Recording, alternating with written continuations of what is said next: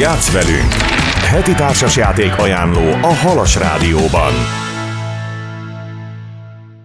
Köszöntjük a hallgatókat nagy szeretettel. Mai magazinunkban köszöntöm Péli Csaba segítőnket, szakértőnket. Szia! Szervusz Ági, üdvözlöm a hallgatókat! Mit hoztál ma? Milyen idézetet, milyen játékokat? A mai idézetünk, megmondom őszintén, soha nem gondoltam volna, hogy egy magyar sorozat szereplőtől fogok valaha is idézni. Varga Izabella, ugye a barátok közt egyik főszereplője volt éveken keresztül. Ő mondta azt egyszer, hogy fedezzük fel újra a saját életünket, a saját útjainkat, tegyünk új dolgokat, és találkozzunk új emberekkel, de közben a régi dolgokat se feledjük, hanem ötvözzük a jelennel.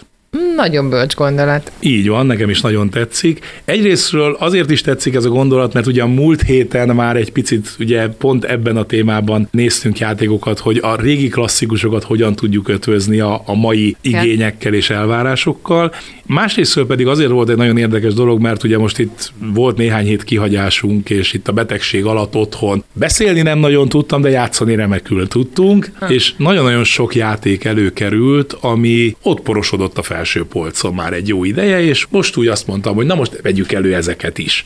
Egyrészt van egy nagyon klassz varázsa szerintem annak, amikor Szerintem nagyon sok hallgató is volt már, úgyhogy mit tudom én, a nagyszülőknél a padlásra fölment és ott a padláson a dobozok között egyszer csak előkerült az a régi maci, az a régi baba, az a régi társasjáték, vagy bármi, amivel gyerekkorunk van, és jött a hatalmas nosztalgia hullám, és hát ugye, mivel azt már többször említettük, hogy nálam nem két-három játék van a polcon, hanem 5-600, tehát innentől kezdve azért nálam is sajnos elmondható az, hogy jó pár játék az idézőjelesen ott porosodik a polcon, mert nem kerül elő olyan sűrű, mint amilyen sűrűn elő kerülhetne, vagy megérdemelni, hogy előkerüljön. Viszont másik szempontból meg egy nagyon érdekes dolog, hogy amikor így egy ilyen régebben elővett játék előkerül, akkor egyrészt jön az a nosztalgia, hogy hú, ez mit tudom én, egy éve, másfél éve, ez milyen jó élmény volt, vagy esetleg pont az, hogy milyen rossz élmény volt, és azért vesszük elő, hogy ez tényleg egy rossz élmény, vagy csak akkor éppen rosszkor jött. Ha a hallgatóink emlékeznek rá, egyszer jóval korábban beszélgettünk arról, hogy ugye meg kell érni bizonyos játékokra, és én pont akkor említettem az Outlive című játékot, ami pont egy ilyen élmény volt, hogy amikor először leültünk vele játszani, egy nagyon-nagyon rossz élmény volt, de úgy éreztem azt, hogy ez egy jó játék valahol, csak úgy nem jött át. És aztán ez fölkerült a polcra, és jó másfél évvel később, amikor előkerült, megérve már játék ismeretben és játék tudásban arra, hogy tudjam értékelni, és át tudjam értékelni a játéknak a hozott dolgait, tényleg egy igazán jó élményt adott az a játék, de ehhez kellett az az idő, hogy elteljen az, hogy megérjek erre a játékra, és nagyon sokszor elképzelhető az, hogy tényleg kipróbálunk egy játékot, játszunk vele egyet, kettőt, háromat, valamiért nem jön be vagy éppen valamiért nagyon bejön, de utána félretesszük, és amikor később előkerül, akkor vagy pozitív, vagy negatív irányban tudunk csalódni. Úgyhogy én a mai napra hat olyan játékot hoztam, ami itt az elmúlt hetekben előkerült. Volt, amelyik nagyon kellemes pozitív csalódás volt, hogy ó, ez tényleg, ez még mindig jó. Volt olyan, ami olyan szempontból volt pozitív csalódás, hogy akkor, amikor régen játszottuk, akkor nem tetszett annyira, de azóta viszont érlelődött annyit, tehát mint egy jó bornál úgy mhm. beért a játék íze, és volt olyan is, amit meg régen nagyon szerettem, és most, amikor előkerült, akkor egyszerűen nem értettem, hogy ezen mit szerettünk akkoriban. Egyébként mindenból, amit eddig elmondtál, az is kiderül, hogy egy hosszabb betegség mennyire jól kezelhető jó társasjátékokkal. Így van, egyébként ez egy nagyon-nagyon fontos dolog. Ugye a Covid idején jött elő főleg az, ugye amikor össze voltunk zárva ketten, hároman maximum egy lakásban, és ott nagyon-nagyon hatványozottan megnőtt a társasjátékok iránti kereslet és érdeklődés is. Rengeteg társasjáték kiadó például felfedezte azt, hogy a különféle játékaiknak a leegyszerűsített otthon egyszerű nyomtatóval kinyomtatható változatait elérhetővé tették ingyen, Például gyanítom, hogy nagyon sokan ismerik a Ticket to Ride című játékot, ugye ahol vonatokkal Európában, Amerikában, és hát a kiegészítőkkel gyakorlatilag a félvilágot bevonatozhatjuk. Rengeteg-rengeteg Ticket to Ride kiegészítő létezik, és mindegyik nagyon klassz, bármelyiket merem bátran ajánlani bárkinek. A kiadó például a Covid alatt kitalálta azt, hogy egy stay at home Ticket to Ride-ot készítettek, ahol a konyha, a fürdőszoba, a nappali és a többi között kellett kiépíteni a kis útvonalunkat, és mindezt úgy, hogy otthon kinyomtathatóan, a kis otthon meglévő kis korongokkal, egyebekkel játszhatóan. Egyrésztről a betegség által hozott levertséget, depressziót is nagyon-nagyon jól tudja az orvosolni, hogy játszunk és sikerélményünk van, és új dolgokat ismerünk meg, vagy éppen a régieket fölelevenítjük újra, és a másik pedig az, hogy tényleg egy kicsit az embernek az agyát is folyamatosan karban tartja. Innen fogjuk folytatni, jöjjön egy kis zene, Péli Csabával beszélgetünk tovább a meglepetést okozó játékokról. Játsz velünk! Heti társasjáték ajánló a Halas Rádióban. Folytatjuk mai társasjáték ajánló sorozatunkat Péli Csabával. A téma a meglepetést okozó játékok, amelyekkel valaha játszottunk, és most új élményt nyújtanak, akár éppen javulnak ezek az élmények, akár éppen meglepődünk, hogy na, ezzel vajon mi tetszett annó. Így van. na, kezdjük. Első játékunk egy szerintem sokak által ismert játék lesz, ez a Citadella. A Citadella egyrésztről egy rejtett szerepes játék, minden kör elején kapunk egy rejtett szerepet, lehetünk a királyi udvar valamelyik szereplője, lehetünk mi a király, lehetünk a püspök, a hadúr, és nagyon-nagyon sokféle szerepünk lehet a játékban. És a játéknak az a lényege, hogy ezzel a titkos szereppel mi próbálunk valamit csinálni. Tehát például, ha mi vagyunk a tolvaj, akkor a többiektől lophatunk pénzt ha én vagyok a hadúr, akkor valakinek elpusztíthatom egy megépített épületét. Viszont az elején van mondjuk egy gyilkos, egy, egy assassin, egy bérgyilkos, aki megölheti valamelyik karaktert, és ha én voltam az a karakter, akkor csak ülök ebben a körben csöndben, hogy hát akkor én most amit szerettem volna csinálni, azt nem csinálom, majd a következő körben, másik szerepben majd csinálok valami mást, nagyon kis izgalmas játék, régen is nagyon szerettük, most is nagyon jó élmény volt, tehát az a kategória, ami régen is jó volt, most is jó volt. Tényleg egy nagyon klassz dolog az, hogy ülünk, és én nagyon szeretem ezeket a titkos szerepes játékokat. Tehát egyre jobban kezdek rájönni arra, hogy ezek a titkos szerepes, amikor ilyen deduktív módon próbálunk kitalálni, hogy a másik mit akar, és próbálom kikövetkeztetni, hogy a másik mit akar csinálni, és mit fog tervezni ellenem, ezek nekem nagyon bejönnek, és a Citadella ez egy nagyon jó élmény volt ebből a szempontból. A következő játékunk a Century sorozat Fűszerút című része volt, ez volt az első Century játék, ez egy nagyon-nagyon érdekes koncepciójú játék volt, ugyanis három részes volt a játék. Az első volt a fűszerút, a második a keretcsodái, és a harmadik az új világ. Nagyon érdekes volt a doboz kialakítás is, ugyanis a három borítót, ha egymás mellé tettük, akkor egy komplet festményt kaptunk, tehát illeszkedett egymáshoz a három doboznak az illusztrációja de mindegyiknek nagyjából ugyanaz volt a lényege, hogy fűszereket vagy valamilyen árucikkeket jelképező kis színes kockákat, négy színű kocka van minden játékban, a barna, a sárga, a zöld és a piros, és ezek valamilyen árucikket jelenítenek meg, és ezeket csereberéljük valamilyen módon. És ami ebben egy nagyon érdekes koncepció volt ebben a játékban, amikor kijött az első rész, hogy egy darab A4-es lap volt a teljes szabály.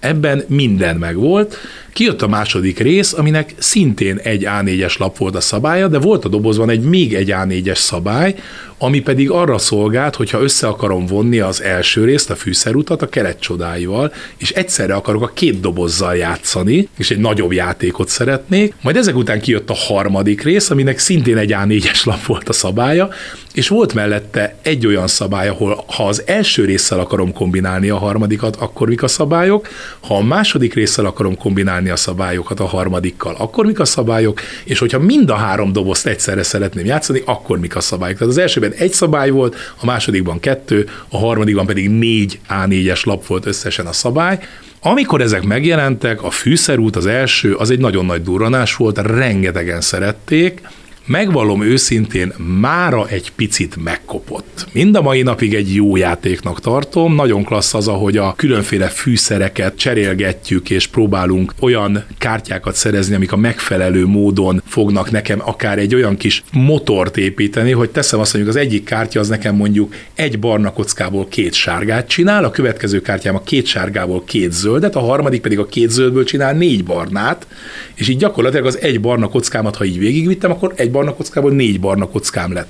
Tehát próbálunk ilyen kis motort építeni, ez úgy hívják, hogy engine building, tehát egy ilyen motorépítős mechanizmus, nagyon klassz a játék, de mára azt mondom, hogy sok olyan játék jött ki, akik szintén ezeket a megoldásokat használják, és mára nekem egy picit megkopott. Valószínű, hogyha valaki nem sok ilyen játékkal játszott, annak hatalmas élmény lesz, Mondom, nem volt rossz élmény, de én ma már azt mondom, hogy a fűszerút helyett valószínű, hogy találnék mást. Következő játékunk az első olyan, aminél nem értettem, hogy mi ezen mit szerettünk. Elővettük, mert fú, ezzel régen rengeteget játszottunk. A játéknak az a cím, hogy Drachenwurf sárkányos kockákkal dobunk, és ahogy haladunk körbe, amikor visszaér ránk a kör, ha addig meg tudtuk őrizni a sárkányainkat, akkor tehetjük őket be a saját kis birodalmunkba, de amíg nem kerül ránk a sor, tehát még a körben előttünk lévő játékosoknak van lehetősége ellopni tőlünk, és akkor náluk is, amikor majd rájuk kerül a sor, csak akkor tehetik be. Tehát folyamatosan lopkodjuk egymástól körbe a sárkányokat, csak mindig úgy lehet ellopni, hogy nagyobb értékű kockát kell hozzádobni, tehát egyre nehezebb lesz ellopni, ahogy haladunk előre.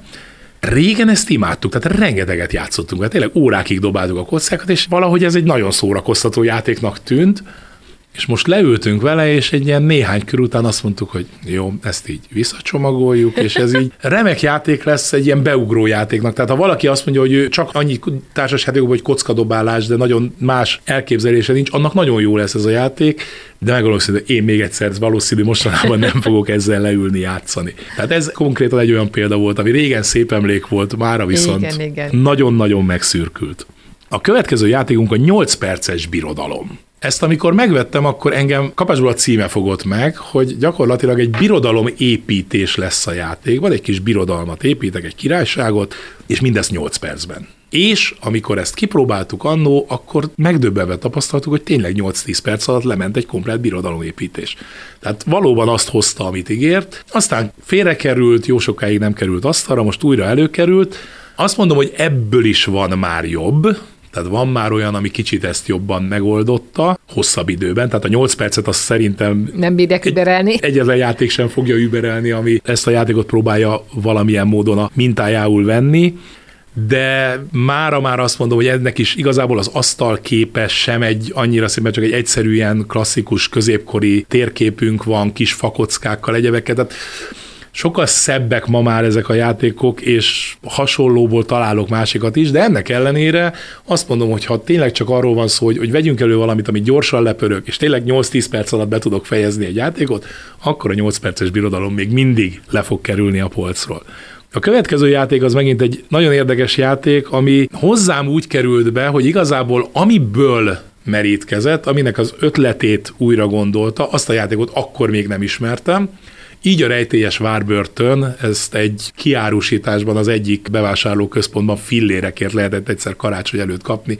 Ha jól emlékszem, akkor ilyen ezer forint volt a játék. Tehát úgy éreztem, hogy ezzel nem bukok nagyot még, ha nem is annyira jó, de egy nagyon klassz játék egyébként úgy működik, hogy mindenkinek ugyanolyan kártyái vannak, tehát olyan, olyan kis lapkái vannak, amiből majd egy várbörtönt fog felépíteni, de mindenkinek máshol vannak különböző dolgok a várbörtönében, és ahogy lehelyezzük ezeket a lapkákat, mindig egy játékos van, aki húz. És ő a saját pakliából kihúz egy lapkát, és mindenkinek ugyanazt a lapkát kell lehelyeznie és mindenki megépíti a kis saját várbörtönét, és a végén megnézzük, hogy a beépített falakkal, egyebekkel hány kísértett szellem, szörny egyebek vannak, amik mínuszpontot adnak, és mennyi kincset sikerült úgy elérnünk a bejárattól, hogy azok pluszpontot adjanak.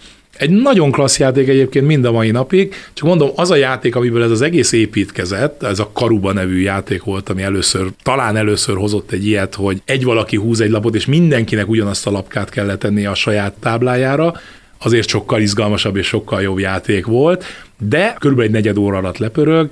Tehát azt mondom, hogy ha egy gyerekkel negyed óra alatt egy ilyen típusú játékot akarnék elővenni, akkor a rejtélyes várbörtön szintén egy remek választás lenne. És a végére hagytam egy olyan játékot, ami nekem hatalmas élmény volt, és mind a mai napig én borzasztó jókat szórakozom vele. Akikkel leültem, ők fiatalabbak voltak nálam, és ők nem annyira értékelték a játékban lévő humort, ezt a játékot úgy hívják, hogy Kolejka, ez egy lengyel játék, a magyar keresztségben sorbanállás lett a neve. Hát valamikor a 70-es, 80-as években járunk, különféle boltok vannak, és ezekbe a boltokba küldjük el a családunk tagjait sorba állni, hogy próbáljanak különféle dolgokat szerezni a háztartásba. Na de hát ugye minden boltban csak meghatározott minimális mennyiség van, tehát ha mondjuk harmadiknak állok a sorba, akkor lehet, hogy nekem már nem fog jutni mondjuk bőrkabát, tehát valahogy tolakodni kell a sorban, és ezt egy zseniális módon oldotta meg a lengyel szerző, kártyák vannak, amivel a szocializmus klasszikus, jól ismert módszereit hozhatjuk be a kártyákba. Például van olyan kártya, amikor azt mondjuk, hogy az előttünk álló bábú az a rendszert szitta, ezért igazoltatták, és amíg őt igazoltatták, addig mi előrébb kerülünk a sorban, mert már csak mögénk tud visszaállni. Félelmetes. Akkor van olyan kártya például, hogy ismerősünk a bolti eladó, ezért mi pult alól előbb kapjuk meg az árut, mint bárki más, aki sorba áll. Aztán szintén egy másik kártya, hogy mi vagyunk a pártitkár unokaöccse és ilyen hasonló kártyákat lehet kijátszani, hogy előrébb kerüljünk a sorban, de közben lehet, hogy a többiek is kijátszanak olyan kártyákat, amikkel meg bennünket visznek hátra.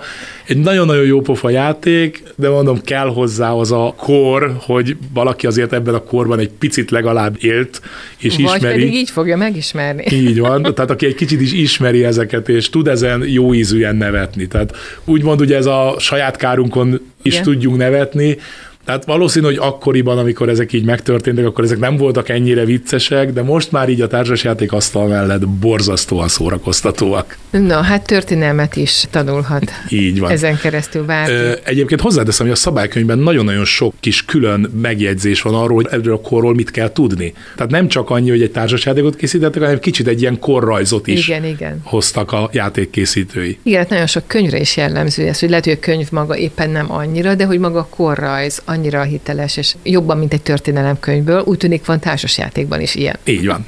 Köszönjük, Csaba, meglepetést okozó játékokról beszélgettünk ma. Köszönjük, hogy itt voltál. Én köszönöm, hogy itt lehettem. Hallgatóinknak pedig köszönjük a figyelmét, Csányi Ágnes voltam a mikrofonnál.